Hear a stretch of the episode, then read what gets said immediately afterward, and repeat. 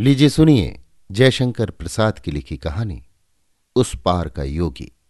वाचन समीर गोस्वामी का है। सामने संध्या दूसरे जल की एक चादर बिछी है। उसके बाद बालू की बेला है, उसमें अठखेलियां करके लहरों ने सीढ़ी बना दी है। कौतुक ये है कि उस पर भी हरी हरी दूब जम गई है। उस बालू की सीढ़ी की ऊपरी तह पर जाने कब से एक शिला पड़ी है। कई वर्षाओं ने उसे अपने पेट में पचाना चाहा, पर वो कठोर शिला गल न सकी, फिर भी निकल ही आती थी। नंदलाल उसे अपने शैशव से ही देखता था। छोटी सी नदी जो उसके गांव से सटकर बहती थी, उसी के किनारे वो अपनी सितारी लेकर परिश्रम की धूसर आभा में नित्य जाकर बैठ जाता। जिस रात को चांदनी निकल आती, उसमें देर तक और अंधेरी रात के प्रदोष में जब तक अंधकार नहीं हो जाता था, बैठकर सितारी बजाता अपनी टपरियों में चला जाता था। नंदलाल अंधेरे में डरता न था, किंतु चंद्रिका में देर तक किसी अस्पष्ट छाया को देख सकता था। इसलिए आज भी उसी शिला पर वो मूर्ति बैठी है। गैरिक वसन की आभा सांध सूर्य से रंजित नभ से होड़ कर रही है। दो चार लटें इधर उधर मांसल अंश पर वन के साथ खेल रही हैं। नदी के किनारे प्रायः पवन का बसेरा रहता है, इसी से ये सुविधा है। जब से शैशव सहचरी नलिनी से नंदलाल का वियोग हुआ है, वो अपनी सितारी से ही मन बहलाता है, सो भी एकांत में, क्योंकि नलिनी से भी वो किसी के सामने मिलने पर सुख नहीं पाता था। किंतु हाय रे सुख! उत्तेजनामय आनंद को अनुभव करने के लिए एक साक्षी भी चाहिए। बिना किसी दूसरे को अपना सुख दिखाए हृदय भली भांति से गर्व का अनुभव नहीं कर पाता। चंद्र किरण, नदी तरंग, मलय हिल्लोल, कुसुम सुरभि और रसाल वृक्ष के साथ ही नंदलाल को ये भी विश्वास था कि उस पार का योगी भी कभी कभी उस सितारी की मीड़ से मरोड़ खाता है। लटें उसके कपोल पर ताल देने लगती हैं। चांदनी निखरी थी। आज अपनी सितारी के साथ नंदलाल भी गाने लगा था।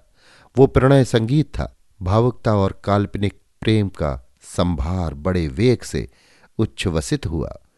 अंतःकरण से दबी हुई तरल वृत्ति जो विस्मृत स्वप्न के समान हल्का प्रकाश देती थी, आज न जाने क्यों गैर एक निर्झर की तरह उबल पड़ी। जो वस्तु आज तक मैत्री का सुख चिन्ह थी, जो सरल हृदय का उपहार थी, जो उदारता की कृतज्ञता थी, उसने ज्वाला लालसापूर्ण प्रेम का रूप धारण किया। संगीत चलने लगा। अरे कौन है, मुझे बचाओ! आह! पवन ने उपयुक्त दूत की तरह ये संदेश नंदलाल के कानों तक पहुंचाया। वो व्याकुल होकर सितारी छोड़कर दौड़ा, नदी में फांद पड़ा। उसके कानों में नलिनी का सा स्वर सुनाई पड़ा।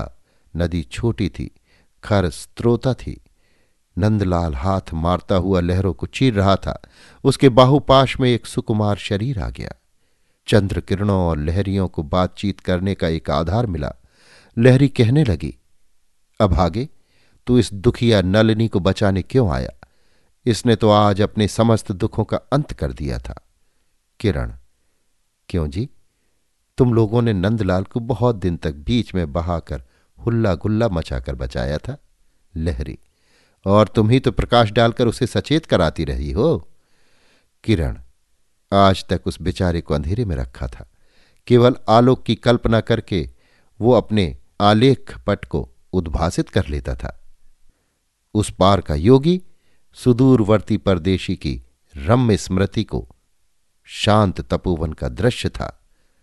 लहरी, पगली, सुख स्वप्न के सदृश और आशा में आनंद के समान मैं बीच में पड़ी पड़ी उसके सरल नेह का बहुत दिनों तक संचय करती रही। आंतरिक आकर्षण पूर्ण सम्मिलित होने पर भी वासना रहित निष्काम सौंदर्यमय व्यवधान बनकर मैं दोनों के बीच में बहती थी। किंतु नंदलाल इतने में संतुष्ट न हो सका। उछल कूद कर हाथ चलाकर मुझे भी गंदला कर दिया।